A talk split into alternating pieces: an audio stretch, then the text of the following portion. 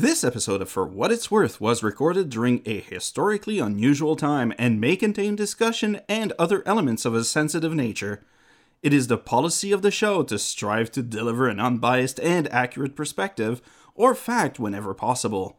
Just as things right now are not normal, we ask for your understanding for the non traditional nature of this episode. And now, here are your two hosts, Rue and Tugs. Ladies and gentlemen, boys and girls, welcome to a really weird episode of For What It's Worth. We haven't even done the episode, I know it's going to be weird. I am Tugs Puppy Bear in Seattle, and joining me in Salt Lake City is Ruchi C. Lexico. Hi, I'm Rue, and I am here to talk to you today about the gospel of furry. Here we are today. so tell me first what you've been up to. Well, I've been playing Animal Crossing so much Animal. It's been absolutely insane. Um, I've enjoyed it. Um, how turnips tugs? Fuck turnips. I'm not mad at turnips right now. I'll talk Why? about turnips. When you have a great big huge community, then you can lose on turnips. the best part about what's happening that you don't know is like every third word you're saying is cutting out. So you're like, the best part is you lose a shitload of money on turnips. Well, Um, then I'm going to back to my No. other settings while you continue to talk about how you're doing, okay, Tugs? I'll tell you why I'm pissed at turnips. I'm pissed at turnips because it's the first week I bought them since New Leaf, and I put in a half million bells, and I'm like, great, I'm gonna be rich. And then it's like, screw you, all your turnip friends are gonna be at half price turnips, and I'm not happy about that because I want more than a half million bells. I, I put it. This is like the real stock market. I get fucked every time. So, um, great, Tugs. That that's that's awesome. So, can you hear me now? Yeah. Okay, that's a lot better.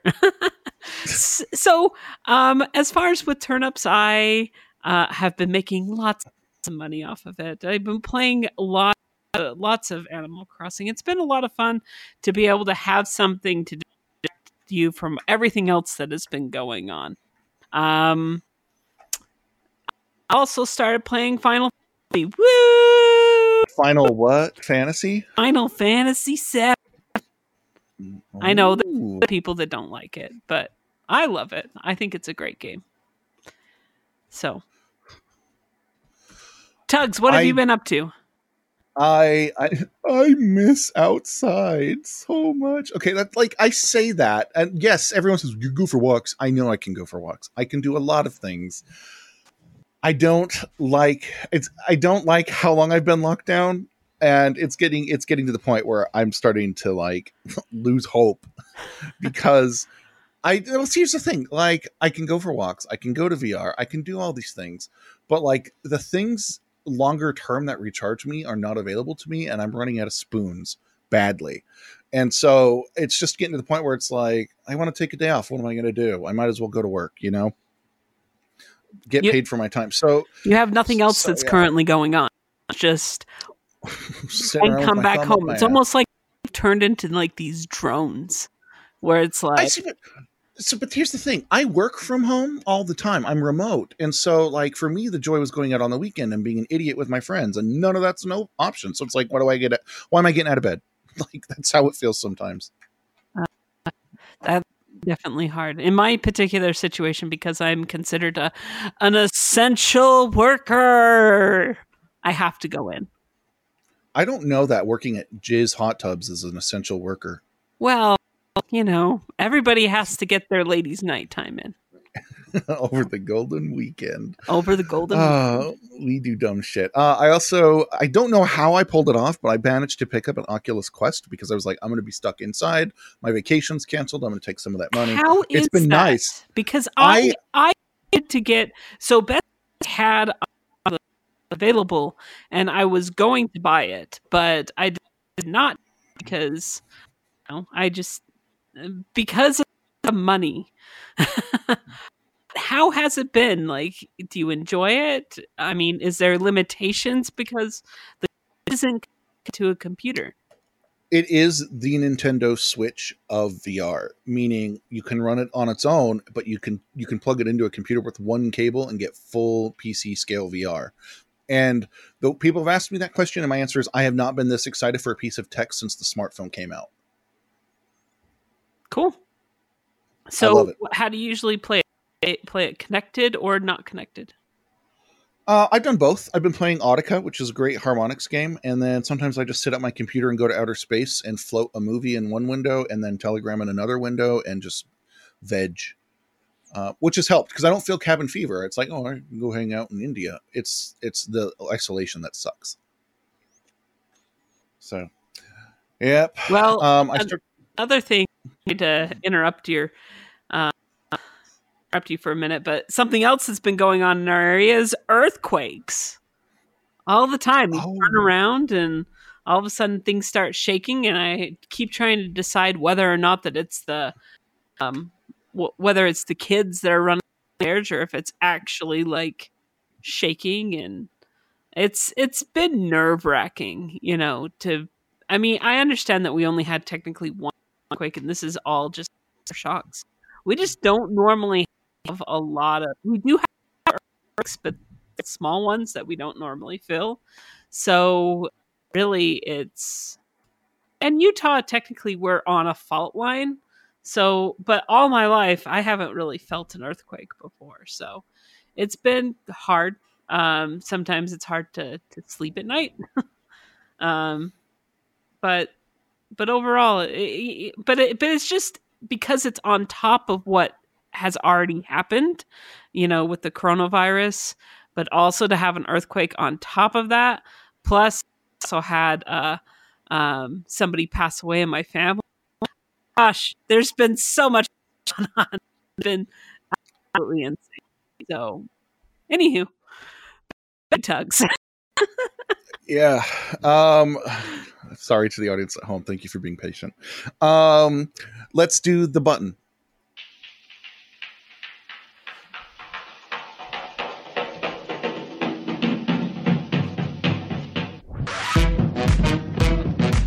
Will he reuse another one? Is he ready? Is he going to bed with pastries again? It's Rue's Cookie Time, not sponsored by Betty Crocker. Okay, today's fortune, guess what? Ready. What? Yeah, today. You guys heard it at home. It was the best fortune ever. We're going to break and fixing that. Bye. And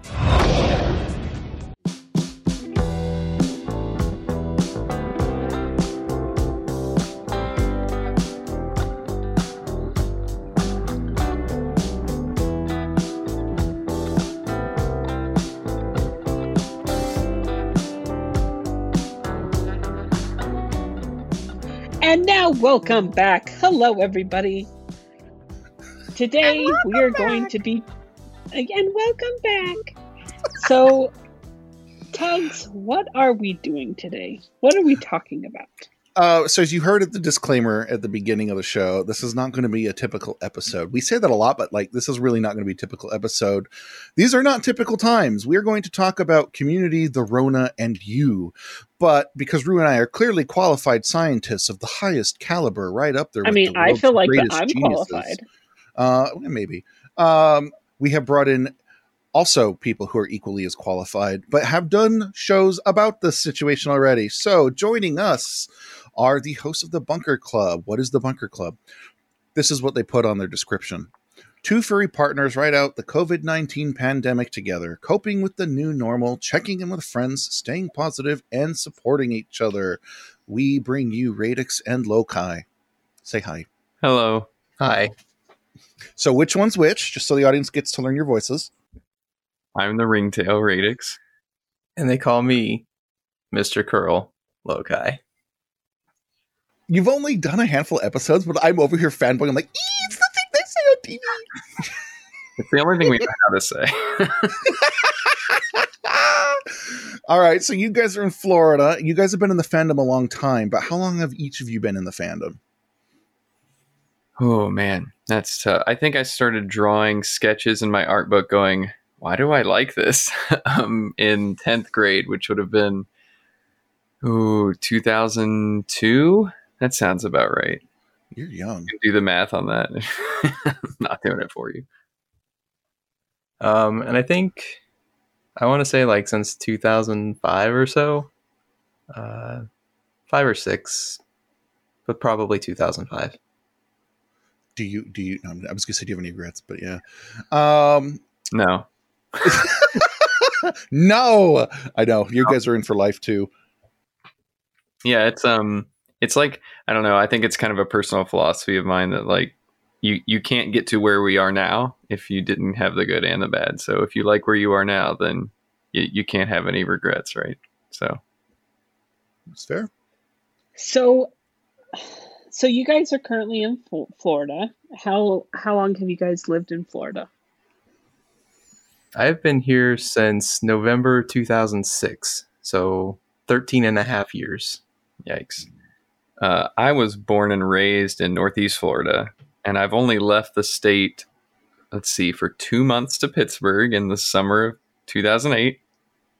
Um, and then I lived in DC for one month. and then ran back to Florida and have been here ever since. So, um, many, many, more than three decades. How's the reception been for the Bunker Club? You guys having fun doing it? I like listening to it.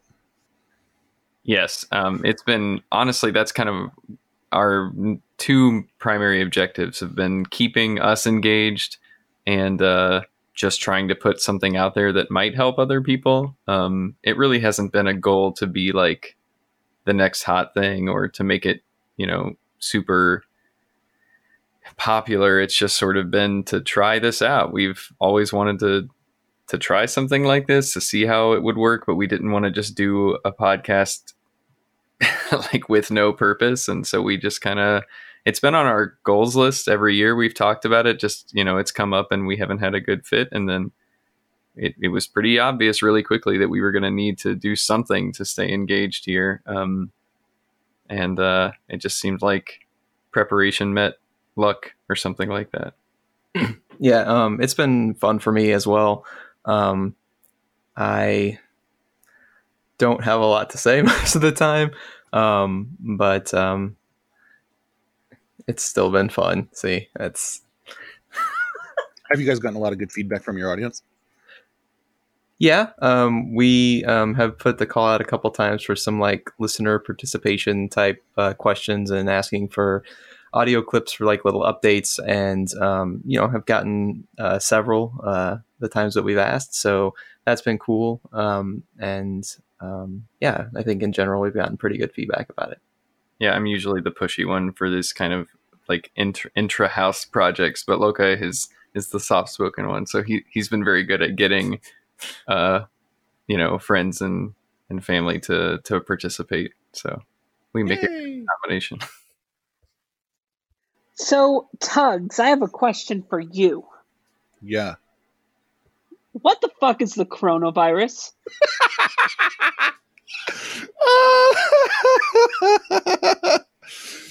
what is the coronavirus? Here's what the coronavirus is. According to the CDC, this is word for word. It is coronavirus disease 2019. It's a respiratory illness that can spread pers- from person to person. The virus that causes COVID-19 is a novel coronavirus and was first discovered during an investigation into an outbreak in Wuhan, China. So, we have a whole bunch of questions that we're going to make an impromptu game out of. All right, so you guys get to answer this without cheating. Why, I'm going to pick on each of you individually. Why, Radix, do they call it a coronavirus?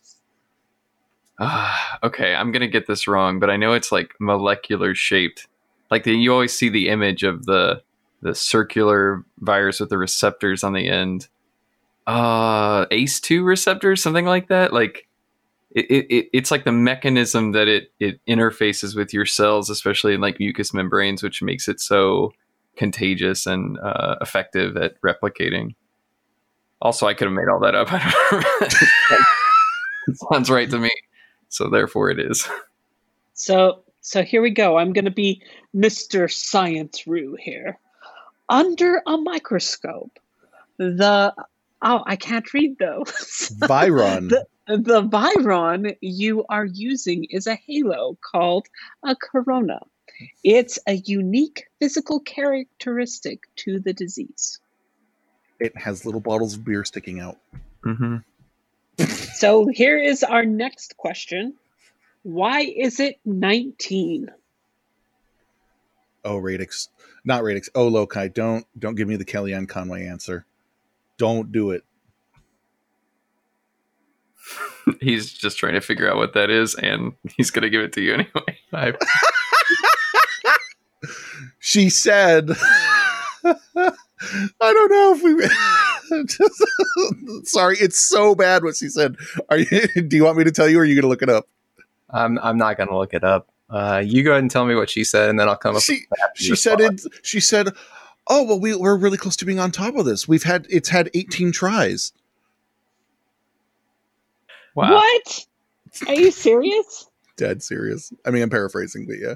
I was not gonna say it was the 19th one. Um, it was it was um is 2019 was when it was first identified. So it's COVID 2019.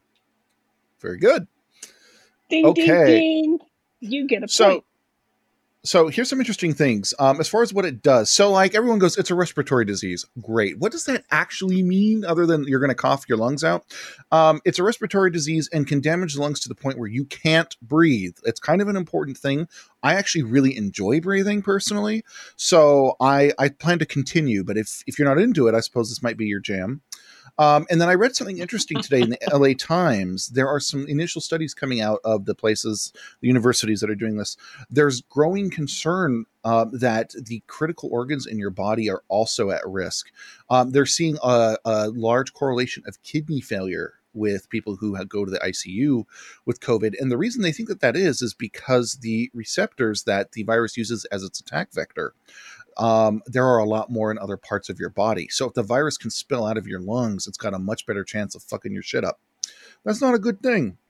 Well, and the last, and a lot of it can be like permanent damage. Like, I mean, there's some that, that can definitely recover, but some of it's some of it's permanent damage. Mhm. Um, it's it says that let's see, most people feel like shit and recover fine, but about twenty percent will not, um, and will need to be hospitalized in order for them to continue to survive.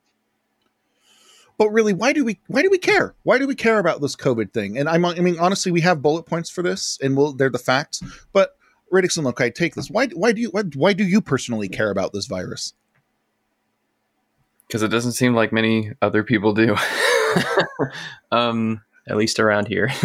yeah, uh, it's it's a numbers game, right? And it's like it might not affect you, but if you're not a selfish person, then you're thinking of who might you accidentally infect, who might they accidentally infect, um, and it snowballs, right? It's also this this virus is much more contagious than your average coronavirus, so that effect is even more amplified than normal. Um, so even something like going to visit my parents could be risky, um, and so it, it's it's not just about personal safety. It's sort of about you know the knock on effects of uh, not being careful for even just yourself.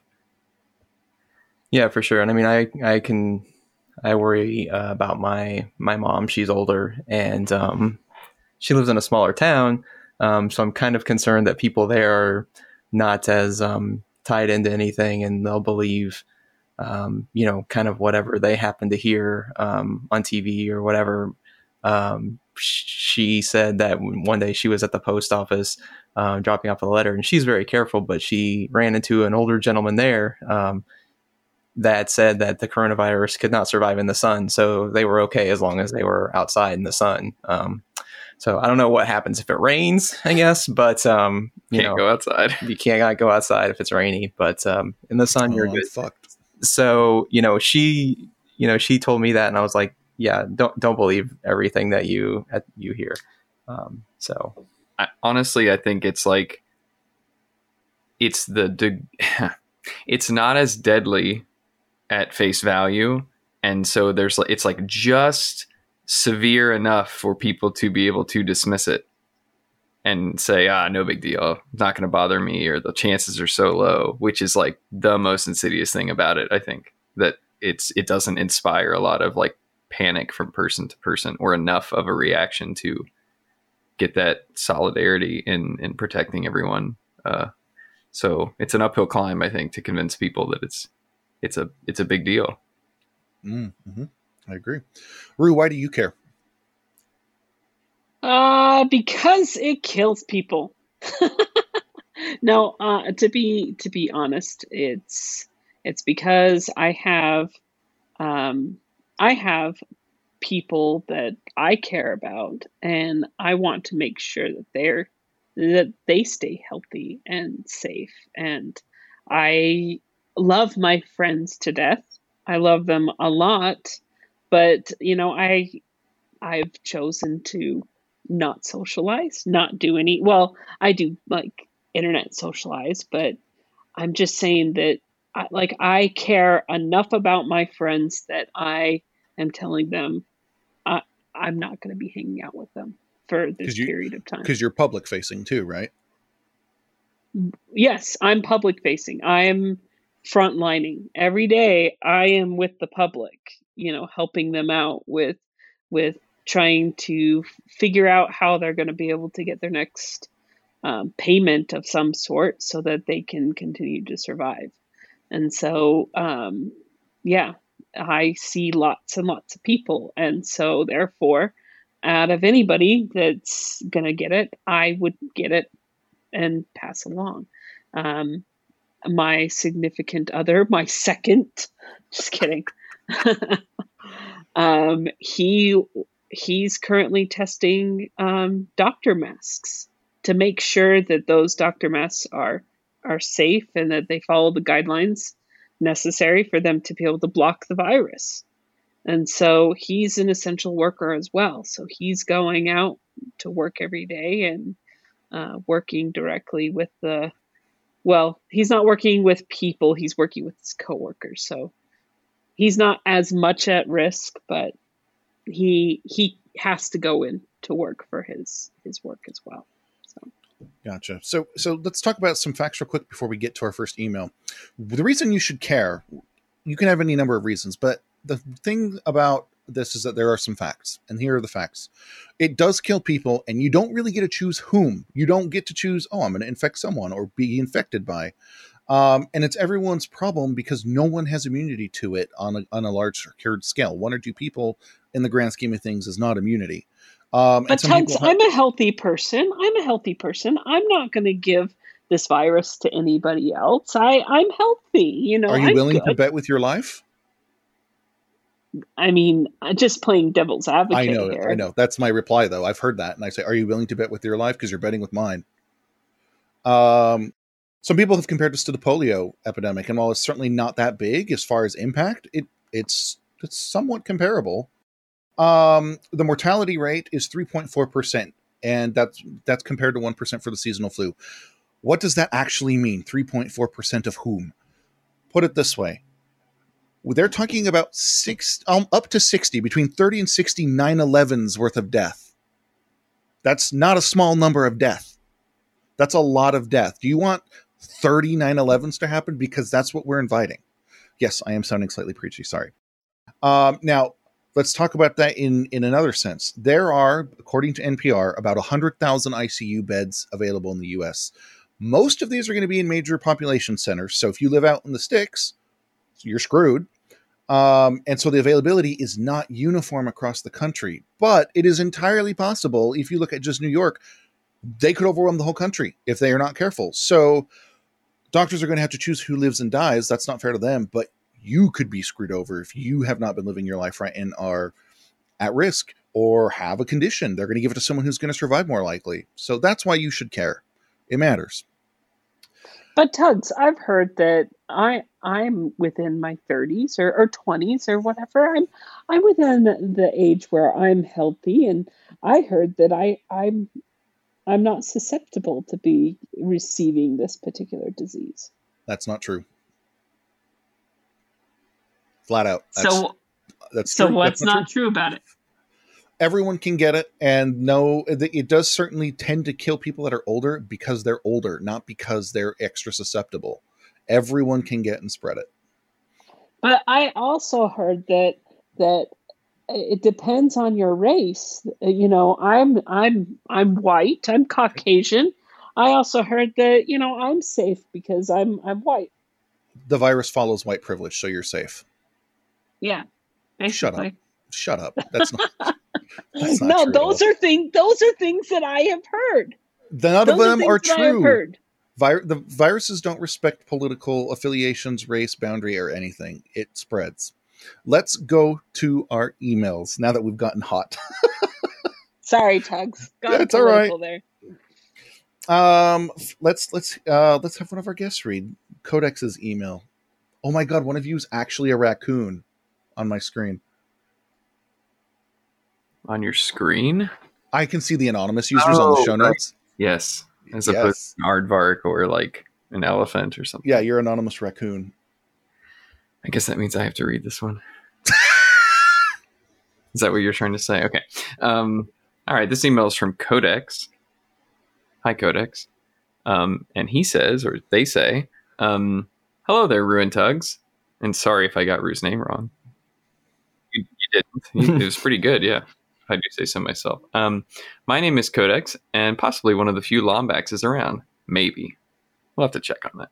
Anyway, these are my thoughts on the whole thing. My thoughts on this COVID 19 stuff is kind of on the fence at the moment. First, being bad on in saying that it has ruined some people's lives with friends or loved ones, either hospitalized or dead. The second is a good thing because it actually brought a lot of people to band together and work together to fight to cure this pandemic. So there are good sides and bad sides to this, but that is just my opinion. Love the show and looking forward to listening to more of it from the Lombax on the Street Codex. As the reader, you get right of first response. You can abdicate and pass it, or you can reply. I'll start. Um, I agree. There's been good and bad. I think there might be a little pressure to say uh, you can't say anything is good about this because then you're just you know uh, looking down on or passing over the struggles other people are having. But uh, I think it's only fair to say that like some people are winning and some people are losing, and as long as we acknowledge both, that it's it's fair to experience this lockdown and this pandemic, however you need to to get through it. Right. Um, I know like we have enjoyed the time we've been able to spend together that's not a typical thing that we've that we get on a day-to-day basis but we're also going crazy and we're also missing our friends and we're also like devastated to see people losing their jobs or struggling to understand how they're going to get healthcare maintain healthcare um, you know as this continues to go on i think those benefits start to diminish um, and, and and the downsides are a little scarier, right? People can maintain their lifestyles for so long, but as we get into week five, week six, week seven, that's when I'm going to start to be a little more worried for the people on the less privileged side. So I think it's fine to say there are good sides to this, and everybody should celebrate anything they can that comes out of this, but also just keep an eye on your friends and family that may be struggling because I think the struggles will be will be amplified over time the longer we have to kind of sit inside and twiddle our thumbs. I'm, I, everyone Um, can clearly hear us nodding our heads. Yeah, yeah, that's. Clear.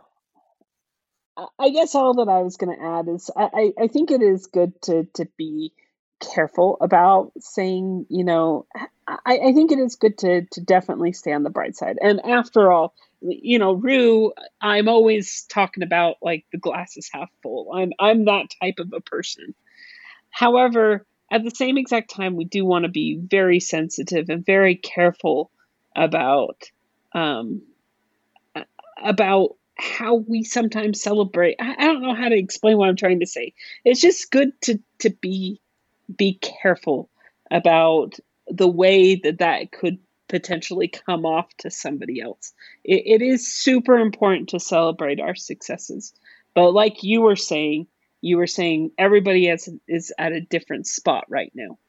Um, there are some people that have lost um, lost some people and you know to say that it oh this is a good thing that might not be the greatest thing to be able to say right now. That I don't know. That's just my personal opinion, but I still feel like that it's good to stay on. You know, to to find the the good things that that are going on. So I do think that it's great that we have bound, um, found a way to to be able to work together.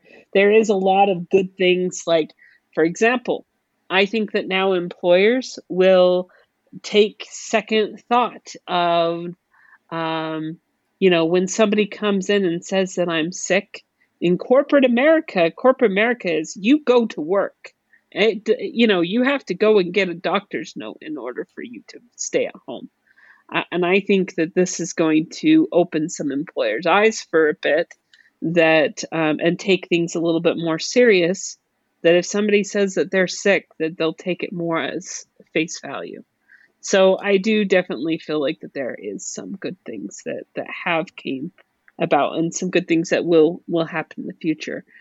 However, I guess for me on my side, when I'm sitting, I'm sitting across these people that have lost their jobs and they're um, telling me their their stories. Uh, there's a lot of bad. There's a lot of bad that has been going on. But anyways, those are my thoughts. um, Did I say something? yeah, yeah, go yeah. for it. Um, no, I mean, I think I would probably agree with those sentiments. I think I would probably add that kind of along what you were saying, Rue, was like, I do hope that, um, you know, employers and everyone else just takes notice and continues to, um, you know, kind of abide by what comes out of this. Um, I hope things don't kind of have a go back to revert sorry, I hope things don't revert to um, how they were before. Um, you know, where. So hopefully yeah, we can no, good that is coming out of this, and not just end up with a lot of people out of work just you know continuously. Yeah, that. Oh man, that's a scary thought.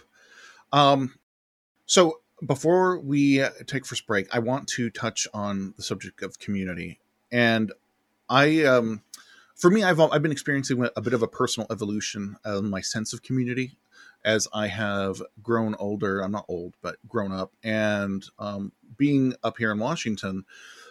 But I th- I'm getting a greater sense based on what I'm hearing from other places and talking to people that like a lot of people are suddenly becoming more aware of their community or lack of connection in their community. A lot of people go about their daily lives and they live paycheck to paycheck and they've got their routine and now something majorly disruptive has come along and they need help. And who are they reaching out to? Who can they reach out to? A lot of people's family is gone. A lot of people don't have good relations with their family especially in the furry fandom. So i think there's a lot of sense of community on on like a more immediate scale but also the fact that we are all a venn diagram ourselves of all the different communities that we're in except we're the middle piece where they all overlap. So you've got your local community, the furry community, the larger metro area you live in, the places you vote, where those votes roll up to. All of this is suddenly like important, I think, to a lot of people. And so my first question um, is in in on this topic part is going to be what's the pandemic showed you about your community connection and communities at large in the US? So about your sense of community awareness. Are you more aware of your community, less aware of your community? Do you feel like you're connected to it or that you could be better connected to it now that you need it more than ever? Um, I mean, I think like on a general level, like, you know, we just moved into a new area a few months back and um, we don't really know our neighbors. We have one, we have a couple friends that we knew who are semi close by, but obviously we can't really go interact with them um, on a person to person person to person basis. Um, but you know, we stay in touch with them just to kind of, especially one to make sure that you know he's doing all right and everything. Um, but um, as far as like the general community or the town that we live in, I mean, I talked to one of our neighbors once, um, and I think I remember her name, but I couldn't tell you. Um, and so, I mean, I think even in a smaller kind of suburb slash exurb of Orlando, it's like you still don't have like that small town feel where I know like my mom living in a very small town, you know, she's got multiple people calling her daily to make sure she's, you know, um, okay. So, um, you know, I think that's something that we've kind of lamented for the past couple places we lived is just not knowing the neighbors and not knowing the community at large. So, um, you know, I don't really know as that's affecting how I feel currently. Um, again, kind of lucky enough to still um, be able to live the life that we were living for the most part before all of this. Um, so I hope uh, that we can stay lucky enough, and I'm thankful that we have thus far um, to not have to really take advantage of any kind of resource or whatever. And I honestly don't know if I know where I would go um, if I needed to, which is kind of scary. Yeah, I think I think what you're dancing around is sort of like we've been able to get by without a lot of connection in this area, and this is kind of showing us that maybe we should make a better effort. and I think that's sort of what I'm getting from a lot of people that we talk to is that there's a lot of people that they haven't talked to in a while or just down the street that they kind of take for granted. And now that they aren't allowed to even see them, it's like, wow, yeah, maybe we should make a better effort. Um, and even, you know, just doing some kind of project um, like we've been doing has been enough of an excuse to reach out and talk to people and uh, shown how easy it is to like, you know, spark that community again and kind of get the ball rolling with with friends, old and new. Um, so yeah, I think it it has shown like how much community matters, and it's also sort of a call to action to like makes that make the change you want to see like be out there and uh, encouraging people and being the first to reach out to say hello. It really doesn't take much more than that to kind of get you know your friendships in in the right place. One of my one of my closest friends has um, said that he's noticed who's reaching out to him and who's not and that it's very telling have you have you experienced a feeling like that yeah um I, I know the feeling you're describing. Um, yeah. I think we've um, I've written some like blog posts over the years that were pretty monumental for me, and or like when we went through the hurricanes a couple years ago, um, and dodged a bullet there and had some house damage. It was very interesting to see like who reached out and who didn't even notice. But I try, uh, I've tried to get over that particular um, uh, emotion because I think in this day and age, like thinking that there's any way to put anything out there that anybody would see universally is like a fool's errand. So I think at most anything we post or any problems we have, um, you know, 60% of people might see them unless we post or talk about them 10, 15 times. Um, so I don't hold it against them, but it, is true. It's like, it's interesting to see who really does feel the need to reach out and maintain that connection and who doesn't. But it's also kind of weird because it's like affecting everybody all at once. So it's almost like there's nothing unique about any one person when it comes to this crisis. So it doesn't spur like action to reach out to any one person in particular. It's sort of like you went from a state of no one's in trouble to everyone's in trouble. So um, in a sense, it's still the same kind of set of people uh, that that you need to cultivate. But um, yeah, it's been. I think um, I think it's just like normal. In fact, it, right? Like everybody's waiting for someone to reach out. So if you're the first one to reach out, you get the benefits of being the good friend, and that still applies today. You know, the best thing you can do in this mode is reach out to people and say you're there and you're still their friend and you want to be there for them and like what can you do for them that's a great answer that's a great answer. I think a really? lot of people. Go ahead. I was going to ask, has anyone reached out to you? Actually, I mean, there's been a few. Yeah, definitely. There's been a few people that have reached out to me.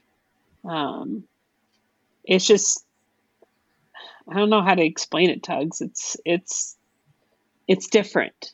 It's definitely different. Like, how do I explain this? Like, a while ago, my um, I had an uncle that ended up passing away, and and I ended up like posting about it on the, the internet and um, letting people know about it. And um, the I I have a lot of uncles and aunts because you know I'm in Utah, right? Because you're Mormon.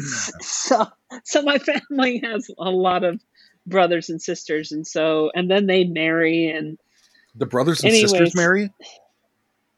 uh, yes they marry each other do you know that Gross. that's- no? I didn't know we were in the kidding. South. Keep going.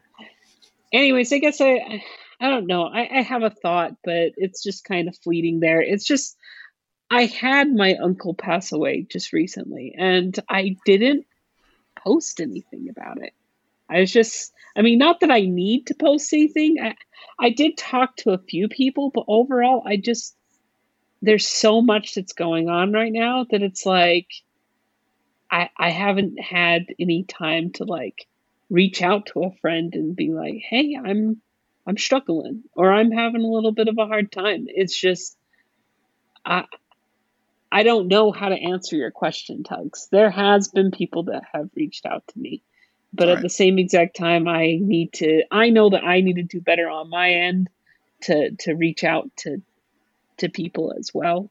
Um I guess what's hard is I'm in a position where everybody's reaching out to to me for help right now um, and i'm doing what i can to to be able to help as many people as possible and then in the end i just for you. yeah You're out of spoons. nice You're out of spoons. Are you, are you familiar with the spoons analogy? no i have I, I don't think a majority of people know what you're talking about when you So talk about spoons, spoons basically, i spoons are thought you were talking about the, the whole fact that you didn't have a little like honestly when you said that the first time i thought you were talking about like you didn't have somebody to spoon like you didn't have enough people to like to spoon with. No, that's I awesome. honestly thought that that's what you were talking about this whole time, and I'm like, Tugs, I know that there's a pandemic in here, but you can't get them all of the time. Oh my god. I know kit's dying right now. Um no spoons are energy. So you have a finite amount of spoons and you use them up through the day. So when someone says they're out of spoons they're meaning i literally have no more energy to put toward this effort. Um and so i think what i'm hearing from you is that you're saying i'm doing this because of where you work. People are asking for help all the time. And now you need someone to take care of you because you're out of i give a fuck spoons Yeah, yeah.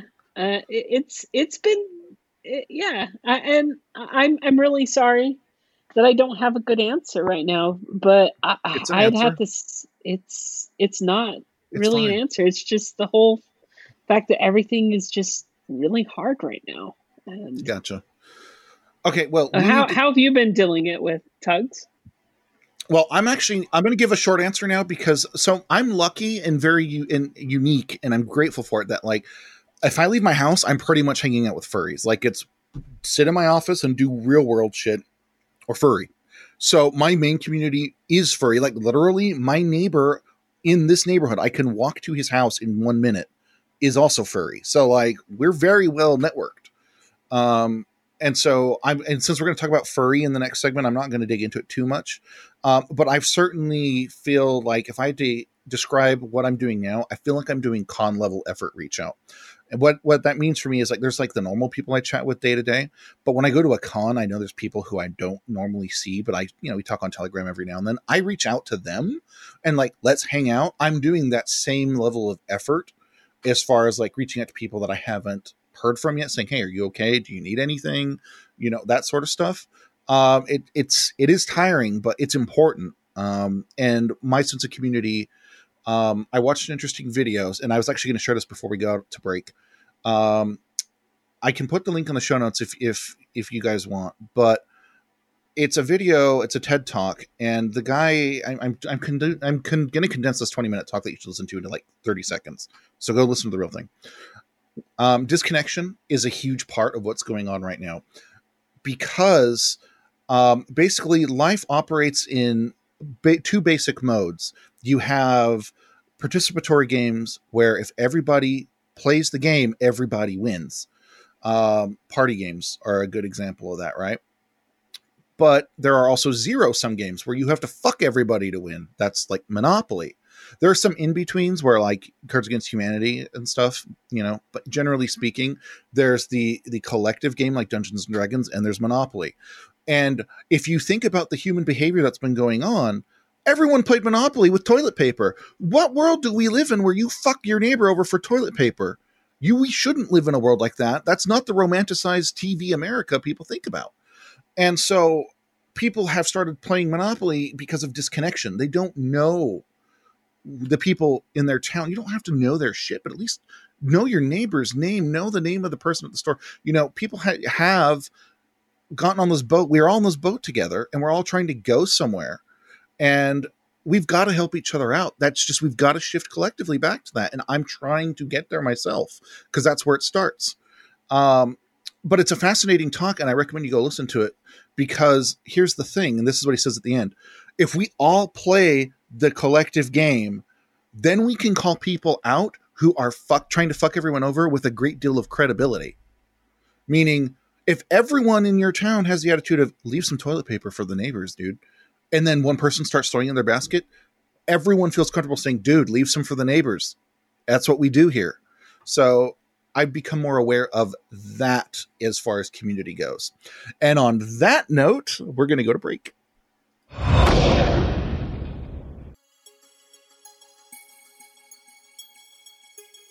Hailing frequencies open. Smokescale Aquatis here with another round of news for you. As of Thursday, April 16th, here are your space headlines. I hope you're all surviving the lockdown. I've been doing what I can to keep from going crazy. Something that helps is periodically checking up on what's going on in the aerospace industry. Since it's been so long since my last report, quite a lot has happened. So, like in times past, that means we're gonna have a good old fashioned lightning round. SpaceX has had quite a lot going on. NASA recently awarded them a contract to provide supply runs to the Lunar Gateway Station using the recently revealed Dragon XL. It's not going to be reusable and looks like it has more in common with a Cygnus resupply ship than a traditional Dragon capsule. It'll need to fly on the Falcon Heavy, and the capsule will have to fit inside a payload fairing. We'll see if this actually happens.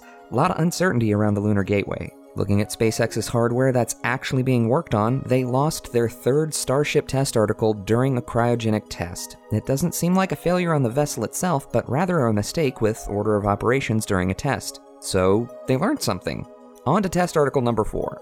Want to talk about currently flying SpaceX hardware? They just saw the most recent Dragon capsule splash down after a visit to the ISS. This is the last Mark 1 Dragon capsule that will fly. It's the end of the commercial resupply contract and the end of an era. Commercial Resupply 2 will be flown using only Dragon 2 capsules. Speaking of Dragon 2, Administrator Bridenstine has said that the first crewed flight of a Dragon 2 capsule could happen as early as the end of May. Looks like they're going to beat Boeing in the Capture the Flag challenge. Speaking of Boeing, due to all the problems that plagued the first flight of the CST 100 Starliner, they will be reflying that capsule without a crew. It isn't mandated by NASA, Boeing made this decision on their own, but NASA has accepted the proposal and Boeing is going to cover the cost of this test themselves, and rightfully so. Bepi Colombo, God that's fun to say, recently made its only gravity assist flyby of Earth. From here, the Mercury mission will go on to get a gravity assist from Venus in order to try and get closer to the planet closest to the Sun. The Mars 2020 rover, now named Perseverance, has been fueled up and the Mars helicopter drone has been attached. Everything is going smoothly over at JPL leading up to the planned launch window, which opens July 17th and closes August 5th. If we miss it, especially due to the pandemic, the next chance to launch won't happen until 2022. Virgin Orbit recently completed a captive carry cryogenic test of their two stage liquid fueled Launcher 1 vehicle. It flies under the wing of a Boeing 747 specially modified for this that has been named Cosmic Girl. The whole setup is looking a lot like the Pegasus launcher.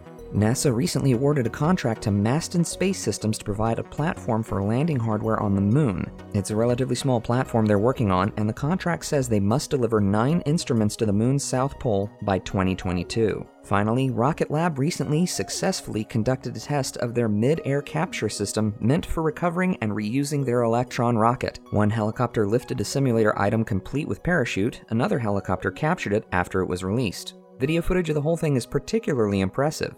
Electron is going reusable. SpaceX led the charge, and now Rocket Lab is joining the fight. There was a lot else that happened, but to include it all would make this take far too long. So, that being said, that's all for this round. Stay tuned for the next episode of For What It's Worth for more. Until next time, this is Smokescale Aquatis saying keep looking up, space fans.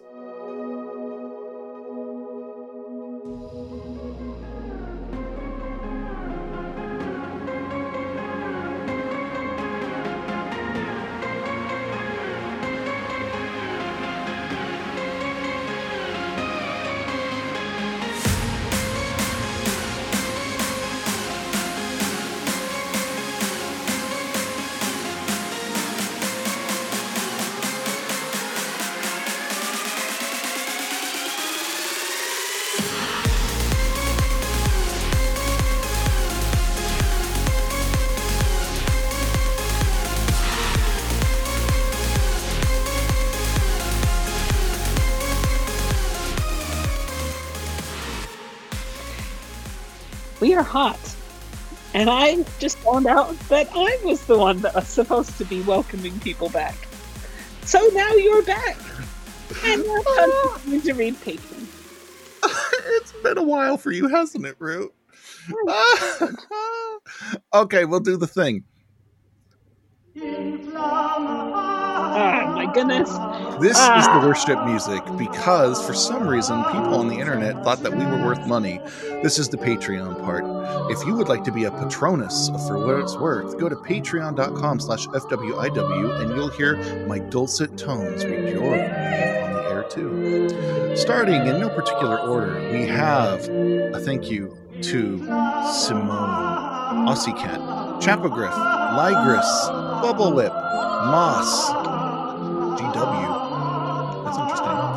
Guardian Lion, Kachi, Koru, yes, that one. Rivka, Oaken, Baldric, Adalor, Ichi, Kit, Nuka, yes, that Nuka, and Jake Fox. I was hoping the music was going to fade with me. So, you guys, we want to say thank you to you. You keep the show going. You pay for our hosting. You pay for this very tool we're using. Thank you so much. Yes, thank you. We love you. And thank you for ending that stupid music. I hate it. Why can't we change it? We Because got some I money from Patreon. We can change into something else. because we need worship music. I don't want to play techno. We're supposed to be like, oh, worship the people who There give we us money. There we go. Techno worship music. We will find it. It is Rue. there. Rue. What? What? Stop it. Ah, Get some help. Okay, Michael Jordan. Okay. So let's go back to the topic. Community. The Rona. Yes. So we have Kit's email. I will go ahead and read that. So, Kit, let's see what you sent in. I am stalling because I can't find. Okay, here we go. so, Kit said, Hello to the cast of For What It's Worth and to its guests. That would be you guys. This is Kit. I heard that you all were going to do an episode on coping with the coronavirus pandemic. I thought that I would chime in. I've been self quarantined for about three weeks now. I've noticed that I wanted to touch. Uh, wow. I notice that I've wanted to touch more and more um, and deal with this. To deal with this feeling, I've been using a weighted blanket. It's a blanket that has beads in it, and it feels like I'm getting a hug when I use it. If any of the cast or crew has, um, let's see, if any of the cast and crew has felt touch hungry during the pandemic, then what have you all done to cope with it? Um, thank you um, for your time, and I hope that you are all well. With love and cookies from six feet away, Kit. Aw. Well, thank you, Kit, for sending that in. Let me tell you, first of all, I would love to go and get a weighted blanket. That sounds amazing. But um, They are You know, amazing.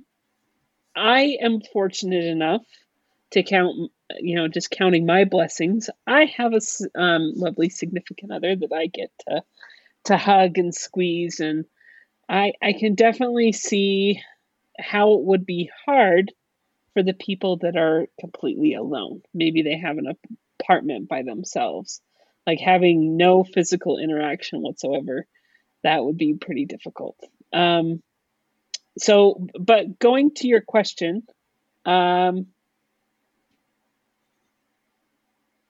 touch hungry about the pandemic. Am I reading that right? Basically, are you craving physical affection? Oh, oh, I'm so sorry. Yes, yes, I am definitely um, craving the physical infection of others. Um, quite literally with coworkers, I was about ready to give somebody a high five for doing a good job, and I was like, ah, um, You give them a Y Wi-Fi. good job. it's awkward. Uh, I'm Yeah, you- a very big touchy, huggy person.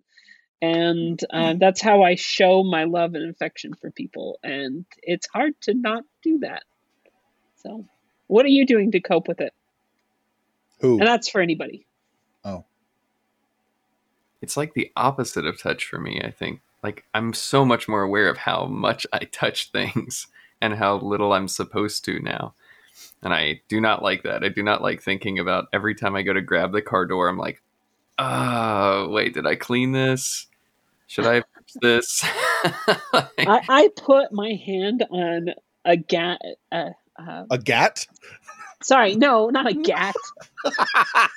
I was putting gas in my car. Ooh, Um, gross.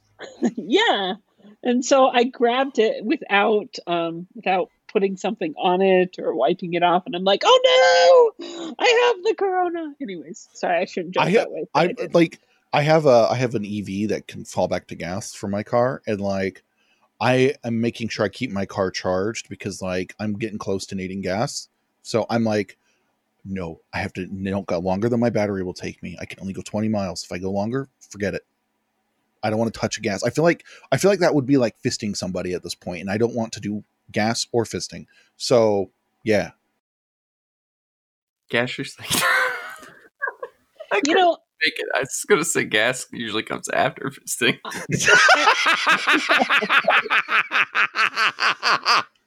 You're right. So what's interesting is, uh, and this is maybe a little bit off topic, but not really. Um, so what's interesting is you guys are on complete lockdown in your guys' states. Is that correct? Sort of. Uh, No. well, I mean- Florida, it's optional. Florida was like, "This is serious." Wink, and we're like, oh yeah, oh yeah. They um they didn't close like some of the beaches and stuff like that until recently. Yeah, we basically it, the the governor issued a safer at home order, which basically is like, eh, It's like UCF smoke free campus. They're like, we're a smoke free campus. And they're like, are people allowed to smoke? Yes.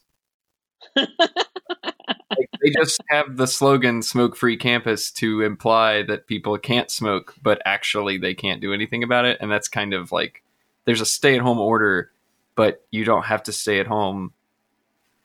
And it's just businesses that are like, you know, somewhat shuttered and somewhat not. yeah. I mean, they've been giving lots of loopholes to quote unquote essential businesses, you know, down here. So including places of worship. places of worship and uh, the World Wrestling Entertainment Group. Yeah, I heard that. Yep, they have like a facility here in Orlando that um, was deemed essential by the governor for whatever reason. So Yeah, they it's essential for his constituents. Why were they deemed essential? That is just ridiculous. because wrestlers never touch anybody anyway. I would pay money to see a routine done, like acknowledging that we can't get within six feet of each other. They, they would just have to like throw chairs or something, or like I don't know. There are it would be like that. it would be extremely creative. Um, they could like break the fourth wall and go out into the audience because there wouldn't be an audience. I'm not- That sounds more and more like Smash Brothers. Exactly. you could never get near your opponent ever. um, yeah, no, they actually have like a training facility or some kind of like scholastic effort near Full Sail down here. Um, so like I think they get most of their uh, inter uh, what am I trying to say? Inter or uh, industry workforce from Central Florida. So probably has something to do with it, but I don't know. So Utah has done pretty much the same thing. We have a stay-at-home order that's like again, it's like this thing that we're requiring you to do, but yet people don't have to. And what we had happen on our end, there's um, there's kind of a tradition that ends up happening when the, the, there's a lot of missionaries that go out from Utah. Um, and whenever missionaries return home from work, I mean not work, sorry, from their mission, um, they they get uh, the family gets together to go pick them up from the airport.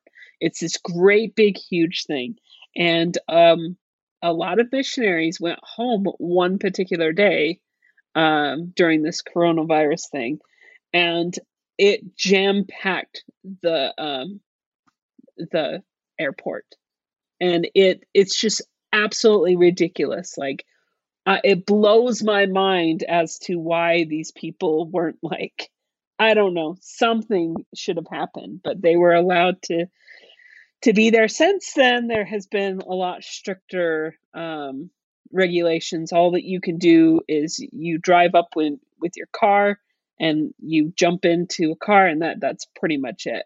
Where with our airport, so there has been some restrictions, but overall, I feel like that sometimes people aren't, you know, taking it as serious, which it's disheartening for the people that are taking it serious because we all know that this is just going to go on.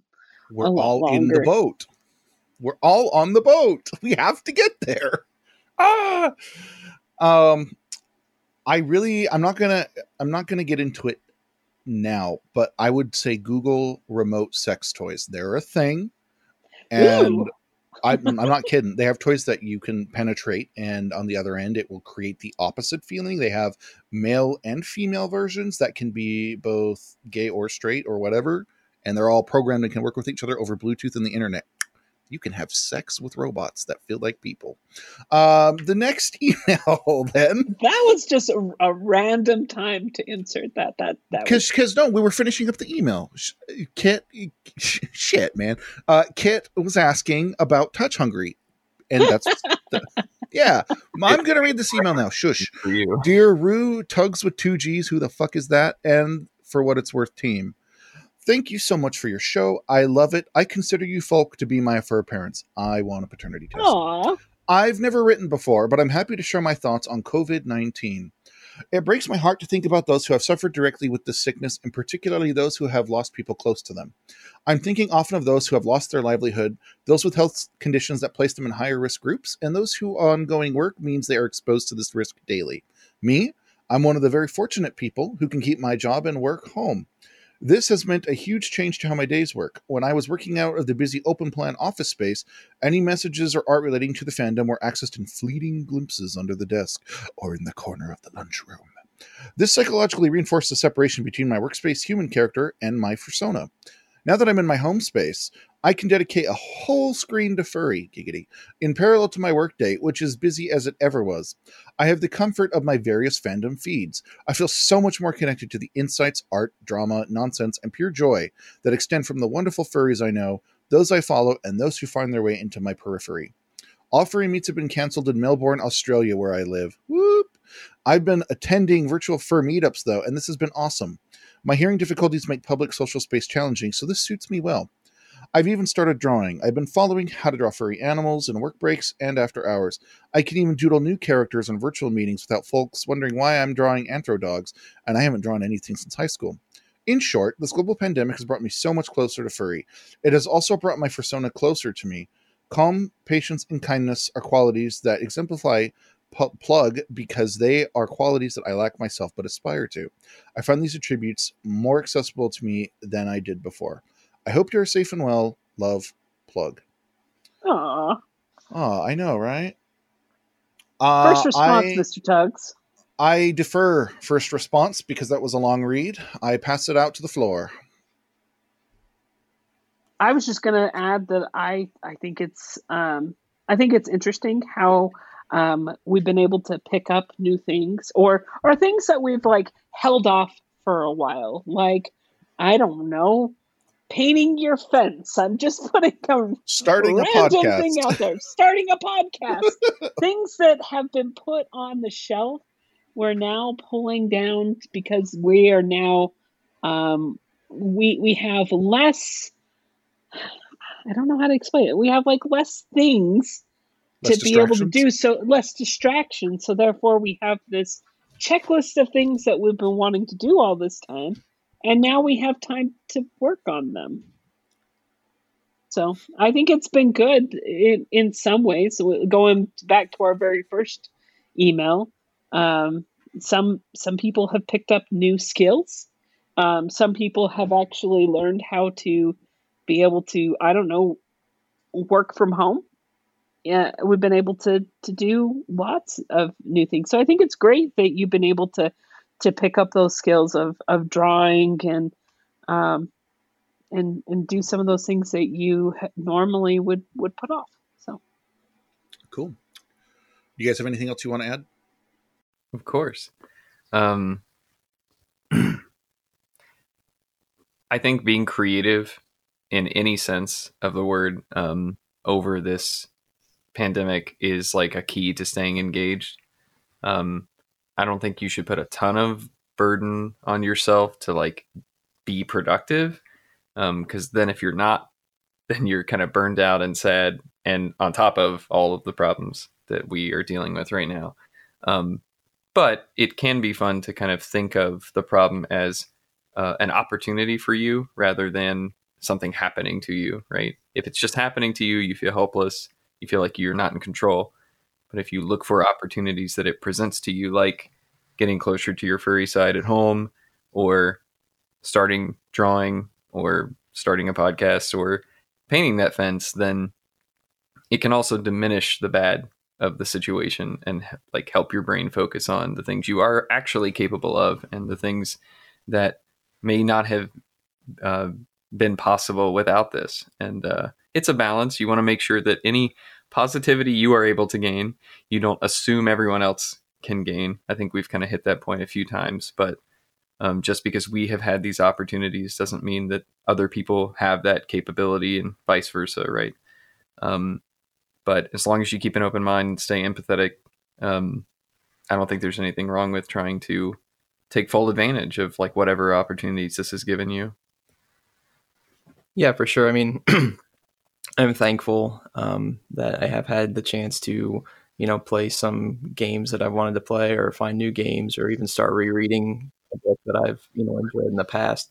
Um, but I also try to think like, okay, well, it's still not, you know, just because I have these opportunities doesn't mean that I should feel like I have to take advantage of them either. Um, there's also nothing wrong with just chilling out on the back porch, um, you know, assuming it's not 100 degrees outside, um, and just kind of enjoying watching the squirrels and the birds, you know. Um, we live going, in Florida. Yeah, yeah. um, or going on a walk. Um, you know, so it's like it's um, the opportunities are different for everyone. Um, so I think it's just important to, you know, be thankful for the opportunities that you do have, um, and just try to remember, like he said, be empathetic. Um, not everyone has those opportunities. Um, yeah, I can tell you what the flip side of that feels like. Um, my boss uh, has mentioned at least once a day on our team chat how great it has been for him to be able to work from home and how much more productive he is. And every day it takes every bone in my body not to respond like, "Okay, dude, good for you." However, not everyone leads the leads the same life that you do. like, try to think about it from everyone's perspective. You know, I have roommates. We don't, you know, we don't have dedicated workspace here. Um, whenever I have to do um, deep thinking, kind of critical thinking work. There really isn't a good place to do that. And my typical reaction to that would have been to go somewhere with no distractions, like a Starbucks or something where I cannot do anything except work on this. And those opportunities is, have dried up. Is that why you go to Starbucks all the time? I hear you guys mention Starbucks on your show a lot.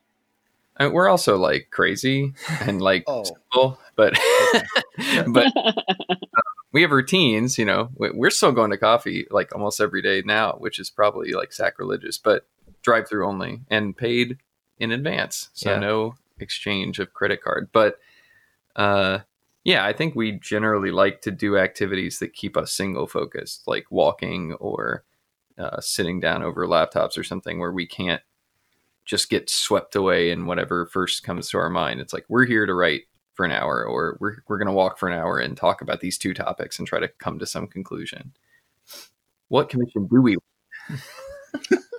the important things in life um, before we go to Viri's email, I want I actually will just tag on to the whole strategies thing. Um, I there's a whole video, but the one thing that I would recommend from the video that has helped me because I work remote all the time, so like I've I've, I've got a little experience with it have something that you do at the end of your workday that signifies to you that it is the end of your workday. It must be a physical thing you do. Um, for me, When I'm done with work, I take a shower. It gives me time to decompress. It allows me that transition time to be in home mode. It's very, very helpful. I told the strategy to my husband. What he does is he will close his laptop, put his keyboard on top of it, and that means it's it's closed for the night. That's all he needs. But he does it every day. So that way his brain switches over and he can feel like he can turn off without having your own private space even. This might be a good strategy for a lot of people out there. It works great for me and I'm lucky enough to have my own space, but I know it will work for other people too because my husband doesn't have his own space for instance. So, yeah, that's mine. Um Viri's email. Who hasn't read yet? I have not. Guess what? Uh oh. It's my turn. It's your turn. You get all like three sentences. That works. All right. Hello, cast at For What It's Worth. This is Viri, and this whole pandemic is devastating. I've been furloughed and out of work possibly for three months. How do I cope as a furry? I'm on Twitter more, I chat in Telegram and Amino. Plus, the most furry thing is watching Beastars and playing Animal Crossing. I hope this will be over soon. Thank you for your amazing content. Thank you for the email, Viri. Um, I hope Okay, it's just over. Dropped his iPad. yeah, and my iPad just fell over. Um, I certainly hope that this is over soon as well. Um, I am ready to get back to a little bit of normal routine. Um, but um, as far as as far as how to cope as a furry, I I don't know.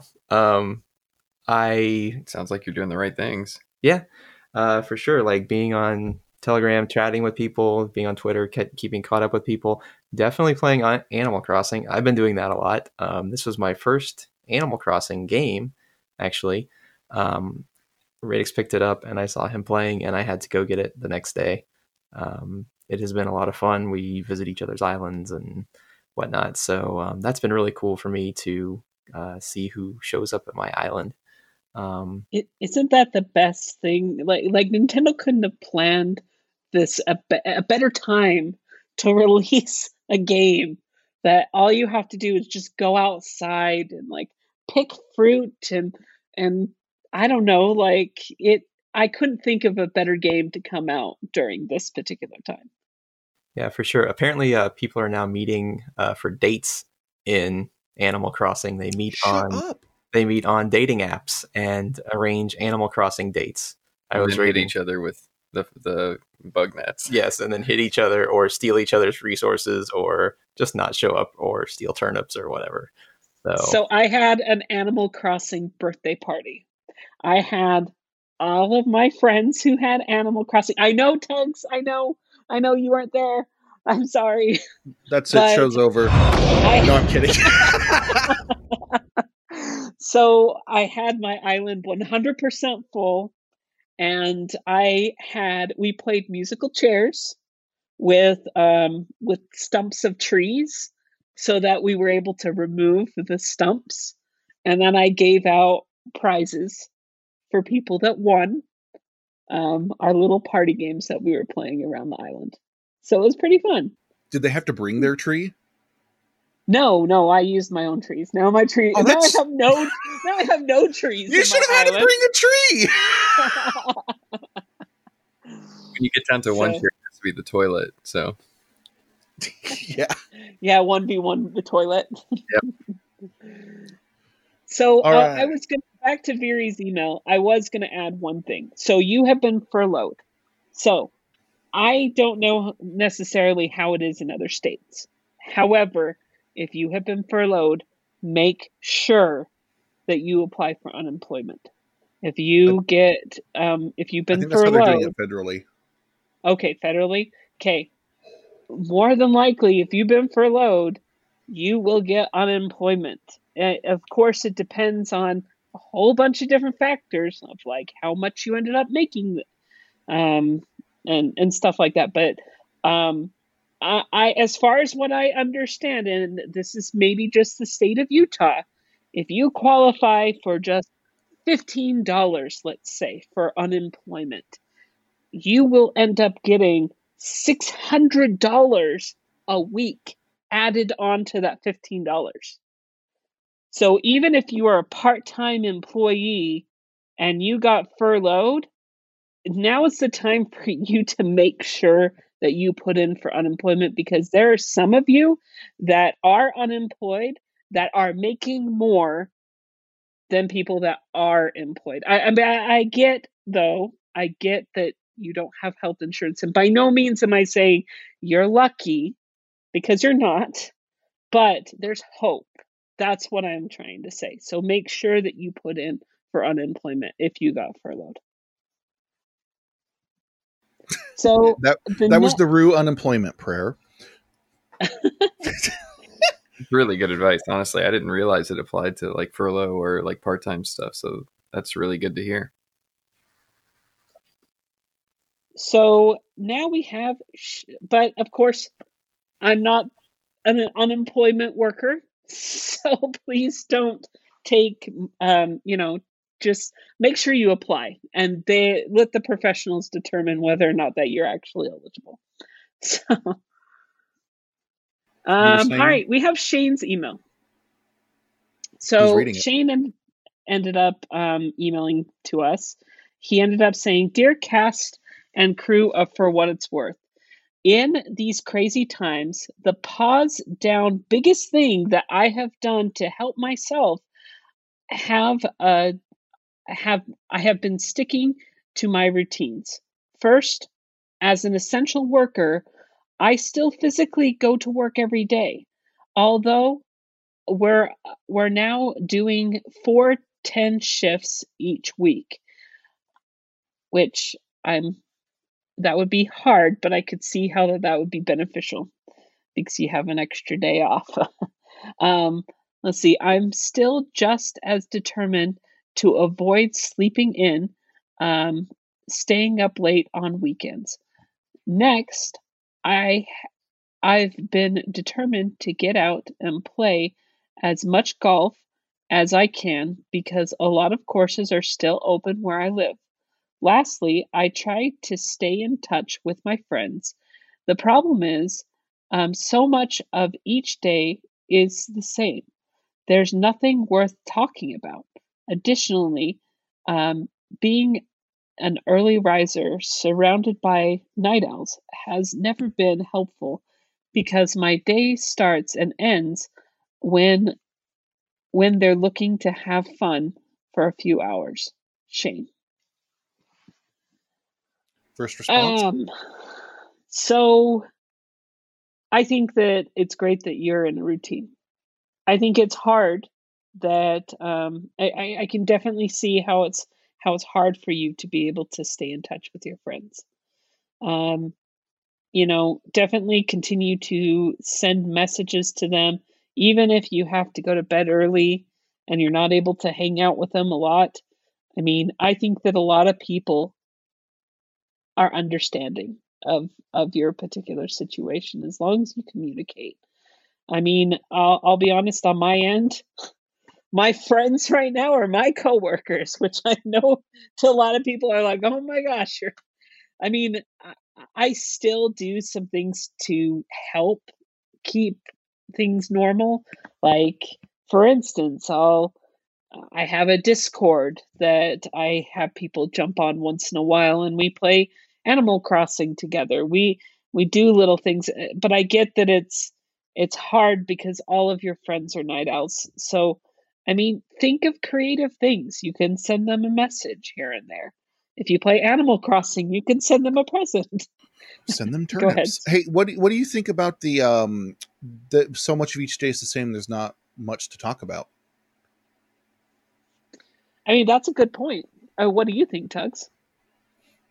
I think I think he identified something um, that I have been struggling to coalesce into words. Um, like literally, people who know me in the last 24 hours have seen me. Like I'm starting to run short. I'm running out of spoons, um, and part of it is there's nothing like I'm still doing things, but there's not enough to talk about sometimes. So it's like, oh, good, I'm a, I'm a punch Mario's face again. But we're not talking about like the weird thing that the lady did on the corner with the with the electric boogaloo or whatever. And so it's hard. I want to yeah. know. I want to know what you did with the electric boogaloo. Boogaloo? What is You when when you can ask me what an electric boogaloo is correctly, I'll answer that. I'm now going to pass this on to the floor. Gentlemen, what do you think of this email? Yeah, I think there's definitely a lot less uh, opportunity to have variety in the day. Um, you know, both from your own perspective and that that's kind of the state everyone's in, so they have a lot less to give back to you as well. Um, and even the venues for sharing that information are all kind of closed up. Like I know that's kind of why we loved eating out, is because we get to sit and focus on the people that are there and kind of put the People phones watch. And yeah, well, That that's too. Yeah, it's Florida. I mean, we get some. Anyway, um, yeah, but but being able to like share stories and and updates over over dinner, uh, and we can't really do that either now. Um, so that's tough. I think um, I think that's where the opportunity to sort of be the change you want to see comes into play, right? Like if you find that there's a deficit of interesting things to hear about or share, then create them. And you're kind of giving yourself something to do and giving other people something to check out. Uh, easier said than done, but I think that's at least the mindset I always try to adopt whenever I feel like things are unfairly affecting me is to flip them around and think, well, what can I do? You know, if if I'm if I think there's not enough of X, then how can I, you know, produce more of X? So Yeah, and I mean, if you think that um, you know that something creative is not maybe your cup of tea, um, then one thing that I've kind of been thinking about and uh, is just going back to something that you've enjoyed in the past. Um, you know, I started rereading a book um, that I've read a few times before, but I was like, oh, I haven't read this in a long time, and sat down with it and read. I read you know a few chapters into it now, and I'm like, okay, yeah, this is cool. I remember why I like this, and like remembering the things that you do enjoy um, can kind of help break some of that sameness. So even if it's even if you've been playing a lot of Animal Crossing, say, well, go back and play a Super Nintendo game, play Link to the Past or something, and just kind of remember um, the things that you you know you used to enjoy. And I think that may help kind of shake loose some new things as well. or like Super Mario Galaxy if you're younger. HD. I, I should I should engage Link to the Past, Dude, when are they gonna announce it? Jesus, like It's holiday, man. Mario. Yeah, it's like just just tell us it's coming. Like no one is going anywhere. Just release it tomorrow. What is your problem? I be so you know how engineering works. It's not. It's not ready. I, I could play it in HD on Dolphin like six years ago. Guys, I want an F Zero. Give me an F Zero. That's what I want. re-release F-Zero GX. It's perfect. It's my favorite GameCube game. Yeah, it's anyway. Have you guys because you guys are working um both of you right uh, n- none of us has been furloughed or let go or anything like that on No. our end have you noticed lately that you have a lot more and and i feel bad saying this because i know that there's some people out there that have lost their jobs i'm really sorry that that's happened but have you noticed that you have more money now or Yeah. You mean because you're not spending it? yes, because you're not spending it Yeah, you're not traveling. You're not you're not out doing things. So there's a lot less impulse, and there's a lot less creative thought of like, oh, I could get that. Yeah, I could do that. But it's funny because uh, like I think a lot of us probably follow artists and you know creators in the fandom, and the sentiment you seem to see from them over the last few weeks is like, yeah, I know this is a tough time. You know, I'll understand if you guys don't want to commission me as much this month, and I'm like. What? Like I don't have anything to do. Like, like I I want to commission you more.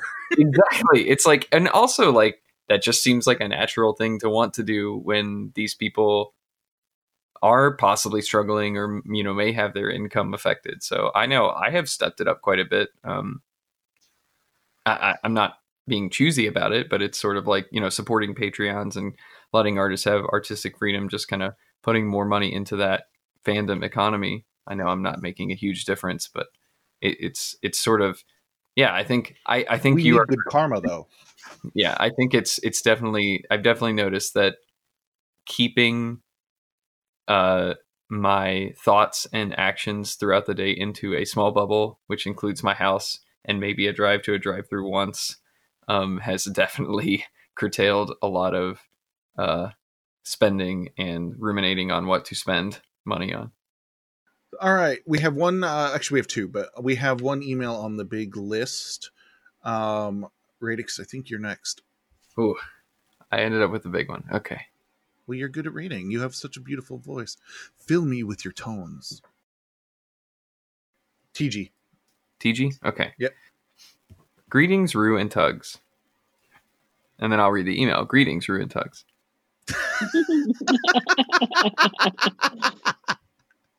You ask how I'm coping with the coronavirus outbreak. In this time of depressing world news, I'm meditating and relive treasured memories to give myself moments of joy. I'm so grateful for past experiences that I can draw upon to brighten my days. My favorite concerns a furry I know. One day he took a chance and invited me to a playdate.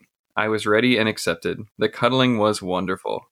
But the best part was the eye contact, the lowering of defenses, spending time with a safe somebody in a safe venue.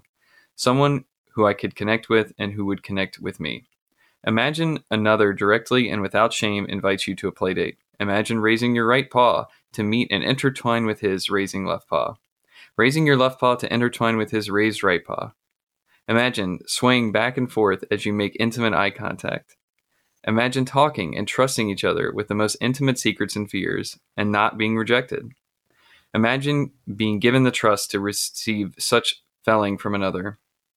Imagine your breath beginning to synchronize as you talk and sway. Imagine stroking each other's arms after asking if it's okay. Imagine. This furry and I have different fields of expertise, different interests, and different life views, but we share caring about others and recognize the need to connect with safe others. We share the belief in asking consent and being honest with our own feelings and desires while honoring the feelings and desires of others. This feeling of being cared for and caring for another created my memory of a treasured evening. A treasured memory I can call upon when I feel alone and need a hug, but am not able to get physically close to others. May you and all you care for have similar treasured memories to draw upon. Many bear hugs, TG. Did you imagine it? I did. And, you know, it's funny because I, I think that's so genuine. I can call upon three or four times in my life where I've had those kind of experiences with other people. And the most magical part about it is that they, in that moment, they do not seem ridiculous or uh, melodramatic at all. They they are like pure, and you actually do let your guard down, and you actually do connect with somebody, and that forms the foundation of fantastic friendships. Um, and I do think it's important to remember those things. Um, this is a strategy that I call on occasionally when I'm feeling down and I don't really feel like I have a reason to be feeling down is I'll just go back through YouTube and look at the videos I've made or I'll read my blog back to myself and or just something that like reminds me like hey you've you've got this. You've done this before. Look at the things you've created. Look look at the things that have you know generated good memories the art I've commissioned whatever. And it it's it works. It seems silly that it would erase bad moods so so easily but i do think that focusing on the positive memories and kind of walking yourself back through the steps that you took to get to those points um, can help a lot especially uh, these days. That's a great point. That's Don't- that's a great point. don't you feel don't you feel like you would look back though? Like i i know a lot of people and i'm one of them and i'm projecting but it's i think it's fair. A lot of people will look at their past work and go oh man i did such a shitty job. How do you get past that? Put six times as much effort in as you need and be perfectionist and then just you know beat yourself up until you make gold no um it's like wow that's really bad advice yes, no. Um, do not do that. Um, I think. Uh, I, I I think if we're being honest with ourselves, like every time you create something, that's your new standard, and no matter how much effort you put into it, like the next one, you feel the pressure to do even more, and sometimes that pressure can make you know previous creations feel less valid or less um less good but I think that's only in like a short time span. You know, maybe if you looked at our last episode, you know, I might be down on myself about the mistakes I made or the edits I should have made, or maybe I'll look at the last movie I made and say, ah, I could have done a better job if I just used a different lens or something. But look back a few years and you'll see the things you've made with like a fresh uh, perspective, and a lot of those negatives kind of fade away, and like what you're left with is like, I did this, I put this out in the world, or I had this experience with somebody, and I think, um, you know, unless it was something truly aberrant, like it's it's you're going to f- want to focus on the positives, and I think they make themselves known more over time the lo- like the the further you look back. Yeah, to and I- build on that, I, I think you're right because because um, there comes a point where something goes from being a hobby that you you're good at or you've done a couple instances of to where you have like a body of work. Like the sum of it all is better than the flaws that are inside of it. It's not perfect but it's good. Does that does that, does that make sense guys? My, my nuts No, I think that's true, and I think when you're in the middle of making something, uh, you're very critical. When you've just uh, finished something and shown it to someone, you're very sensitive. Um, but like any time beyond that that you show somebody or you reflect on it, you're going to be in a very different mindset. Um, I this just happened. I mean, it's lockdown, so of course, at some point, I was going to whip out um, my old movies and, and force them on either uh, Phoebe or Loki. But um, I think you were upstairs working or something, and um, I just started show. I was cleaning up my Google Drive. So, kids, it's important to have goals, and one of my goals is to clean my Google Drive. And I have a bunch of old art assets and, and video assets there. And as I was clearing them out, I started playing them, which led to hours of playing old videos. And um, yeah, I mean that's. It, I, I think you tend to overlook the flaws whenever you show someone else, and you realize that they don't see any of those flaws. That they're only going to see the good that it produced, or um, the fun that you wanted to, you know, have others experience, and uh, that helps to rewrite your perception of them as well. So I think, um, I think sharing good experiences also like enhances the memories and the impact of those experiences um, you know the the more good you put out into the world like the more you'll get returned both in the way you look at your experiences and sort of the the gratitude you have for them and and the gratitude you see other people have as as they kind of spread that that emotion Yeah, and I think um, I think it kind of maybe even extends beyond like just creative works and everything. I think when I look back at my life as a whole, um, you know, yeah, it's it's easy to have regrets um, and think back. Well, I could have made this decision differently, or I wish I had known this twenty years ago, or ten years ago, or however many years ago. But you know, without making those decisions, then like I would not be the person I am now, and I try to appreciate you know the progress that I've made in my life and um, just be thankful um, that I've been able to make some progress um, in my life and try to think back on those points not as necessarily as regrets but as um, you know points that needed to happen decisions that needed to happen events that needed to happen um, in order to make me the person that I am today and to learn from those and hopefully keep growing. There's a lot of loneliness right now.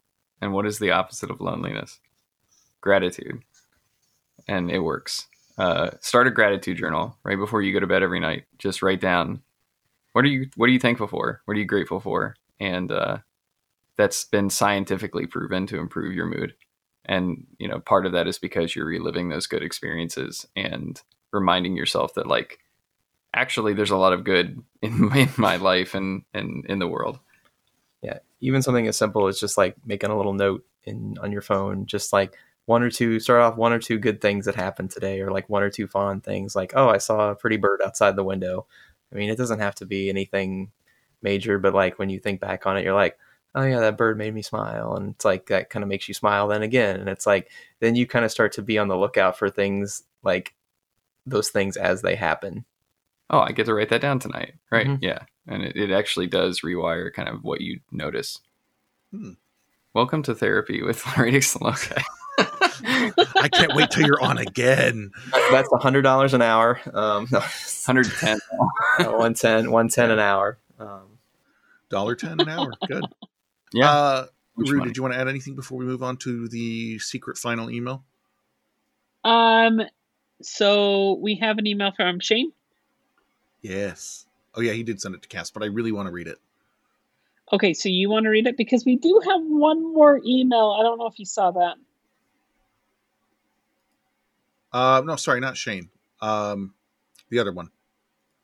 Um, Criv. Oh, Criv? do we Mhm. read Shane's? Yes.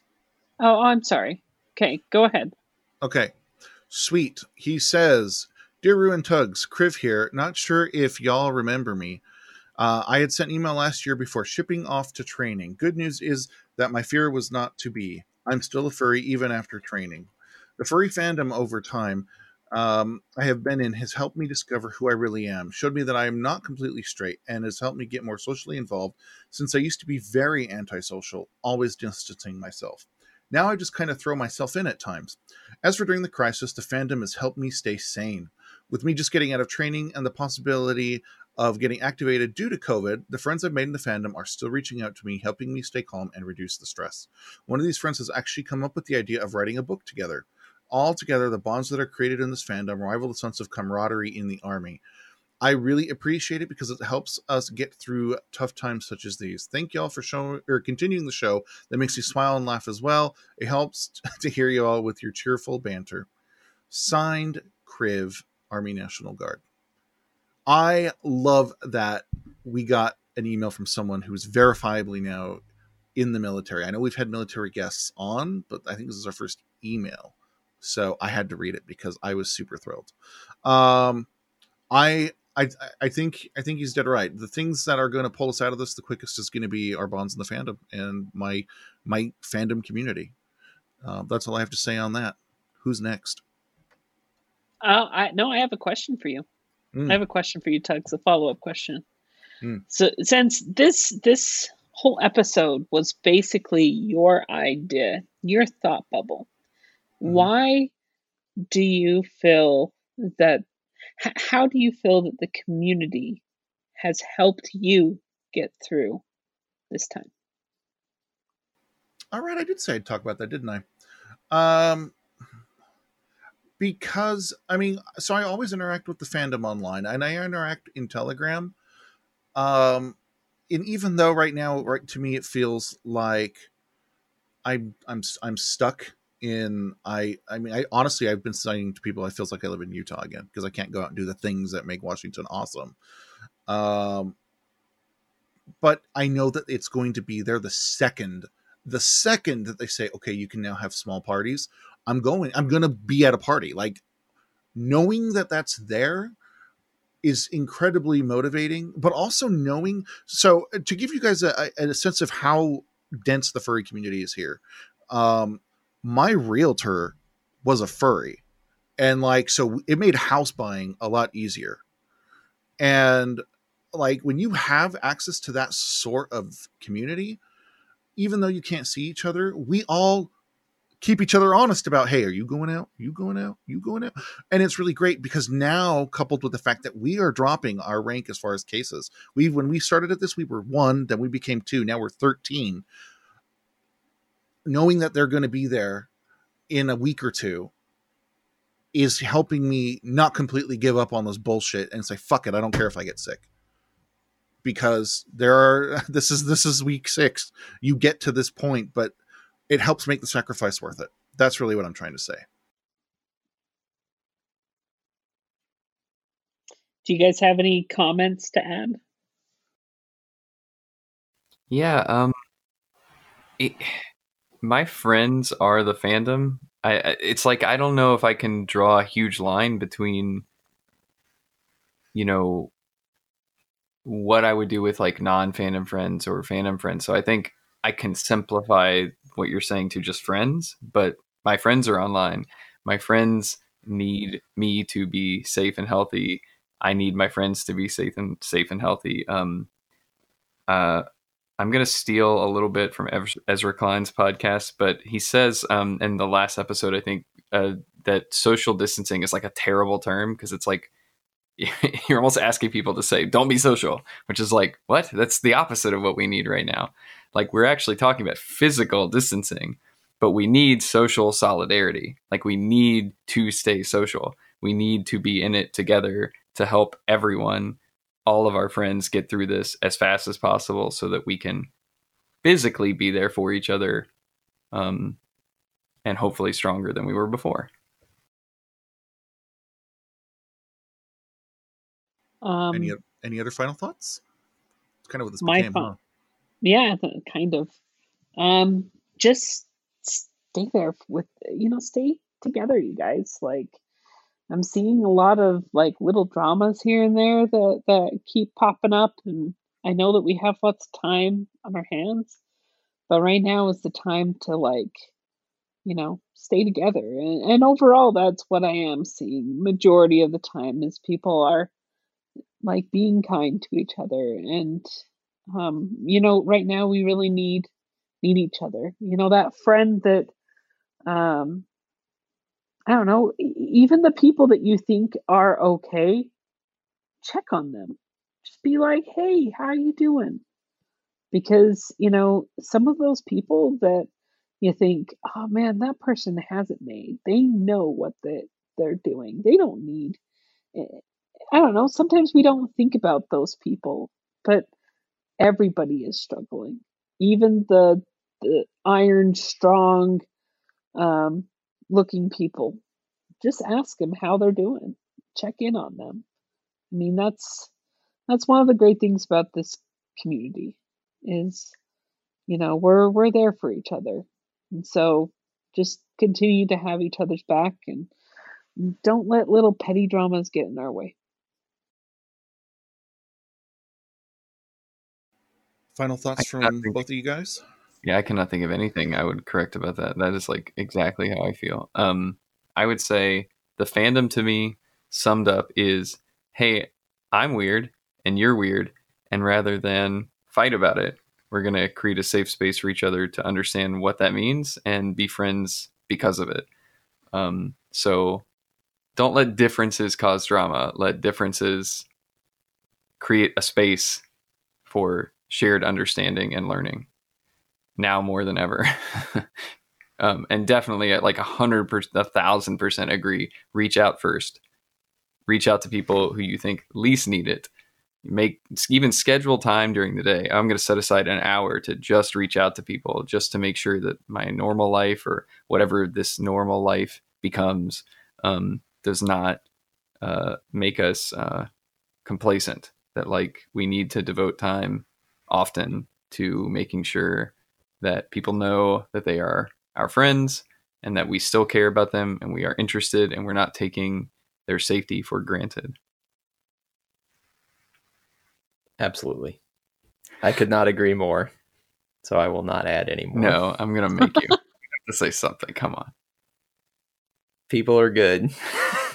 be, be be nice to people. Um, yeah, I mean, whenever somebody takes the time to reach out to me, um, it usually means that I'm going to reach out to a few more people because then I'm like, oh yeah, I haven't talked to this person in a while, or oh yeah, I need to check on this person, and you know, um, as as bad as the situation is, um, you know, maybe it means you reconnect with someone and you know rekindle friendship or something like that along the way. So you never know. Um, kind of going back to earlier, where opportunities are going to come from. Um, so be thankful for them, and just be thankful for everything in general.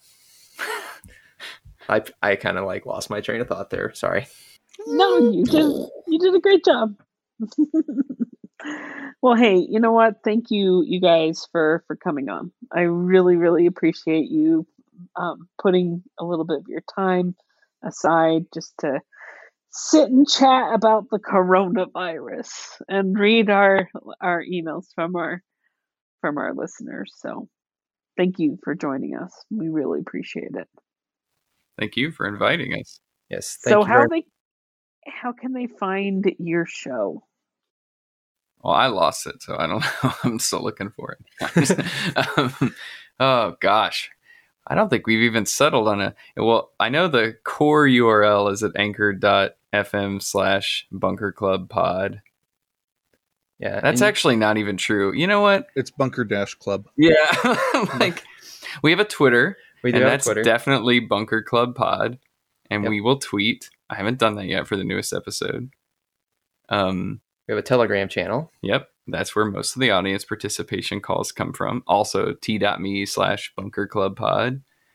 And yeah, I think you, you can, can find everything there. Yeah, you can We're search furries. We're on Twitter, and Telegram. You don't need anything else. Yeah, you can. I know you can, I know you can search on like Overcast or whatever for just Bunker Club, and it's pretty much it's the thing that Yeah. shows up that looks like furry podcast. It's on Spotify. Whatever. That's good enough for you guys. we resisted Spotify for so long, and then we finally gave in, and our numbers went way crazy. Yeah, it's kind of um it's kind of a bummer how many uh how much analytics they give. I feel like I made a deal with the devil, you know, it's like it's like they definitely have an extremely compelling like audience model um that no one else does. But also I super respect Overcast where they're like, yeah, we don't do it. We're never going to do any of that. like this is strictly RSS MP3 downloads. Um but uh, I still listen. Overcast is my preferred iOS client, and I will pref- I will recommend that to anybody. Um, it's an amazing, amazing ex- uh, user experience. But if you're on Spotify, it's great too. They've kind of stolen most of the features from, you know, your typical podcast app. But if you're using Apple Podcasts, branch out. There are better tools. I've been using Spotify just because Apple Podcast sucks. Yeah, I've, I've never even on? Has that even ever? No, updated? Anchor's supposed to syndicate everything for you, and they did accept that. And then you can read forum posts where people are like, "It's taken four weeks," and they're like, "I'm sorry." um, I don't care. Like I said, I mean, the whole point. Yes, one of my there was a thread there I was getting to. We- yes, Apple Podcasts is bizarrely underfeatured. Do you remember the version they had in like an early version of iOS where it had like the skeuomorphic like tape deck in the background and it like you could see the reels moving and people were like what is this and then now it's just white with black text so yeah, it's um i gotta dig that up that was awesome but but yeah what i think something like 80% of listenership on podcasts in general are through apple podcasts so it's it's like you know that's reality i guess We're on Apple Podcast, right? Yes, yes, we are. Tell a friend if you like the show, guys. It helps us with the audience. It um, it helps us get more emails, and maybe we get a Patronus every now and then. So, yeah, please share. Um, social media. Is that where, what we're going in? Going on? We're doing Yeah. housekeeping. We didn't even announce that we were doing Shh, housekeeping. just roll with it. Just roll with it. Relax and let it in. Okay, Relax and let it in. okay. Social media. fox. we're on at we're on Twitter at for what it's worth. We're on Telegram. We are there. Send Please us a message me. if you want in. You can message at Wine Red Fox, and I will let you in. Ha ha ha ha. You're really brave to put your personal telegram out there. I'm okay with it. It's all right. It's not like I get too many creepy people that are like, "Hi, I'm new here." um, And also thank you to our supporting cast, Firebreath for reading lines, and Voss for doing the editing. I don't edit anymore. And I think that's it. so what are we doing next time, Tugs? We'll put that on Twitter because I don't know. I mean, honestly, guys, the show has kind of, uh, and by no means am I saying that we're we're not stopping the show or anything like that. It's just um, with everything that has been going on, a lot of us have our bandwidth has been kind of a little bit all over the place, and so um, you know, I, I we are still going to be doing the show. Don't worry about that. It's just we may change it up a little bit here and there. Um, the last couple of um, couple of shows, we've done something completely different, and we've just invited you guys to come join us and play some Jackbox games. We're just trying to think of ways in which to, um, you know, provide a, a, a space for you guys and give you some some different things to be able to do and, and, and socialize. So uh, you'll probably see some more of that, um, along with some other things. We'll, we definitely have some episodes planned. If you have some suggestions on some episodes, please feel free to um, send that out to us. We'd be more than happy to to look into any sort of suggestions that you'd like to send. So, anywho, right. on that note, this has been Rue. This is Tugs. Say your names. This was Radix. I have been Loki. and you've been listening to for what for it's worth. worth. Oh, they did it! They did it!